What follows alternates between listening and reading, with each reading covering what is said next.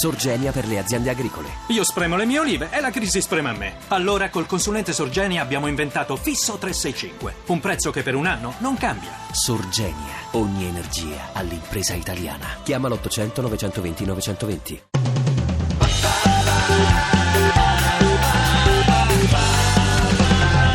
radio2pod.rai.it.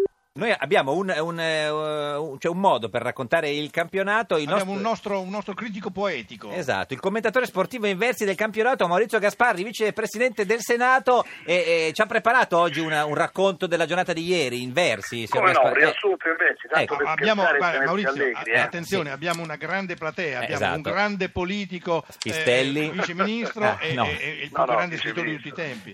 Pistelli. Sì, no, ma faccio la concorrenza a Dante, ormai mi sono messo. Allora, signor Gasparri, è pronto? C'è un titolo per la giornata di ieri? No, perché è un commento alla giornata.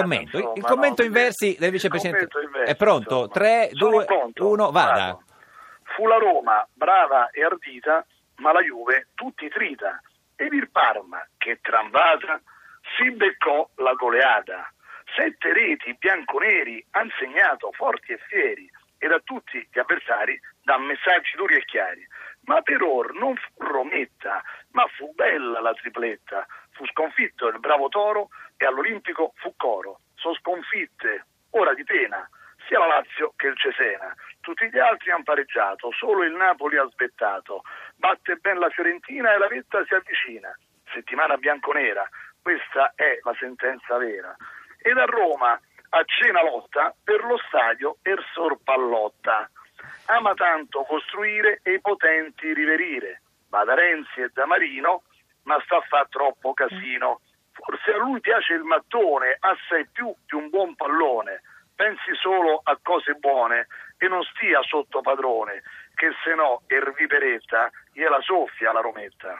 Beh, c'è tutto, calcio, politica, tutto rima baciata. Signor Baricco, che giudizio dà dal punto di vista proprio artistico, proprio dal punto di vista della poesia?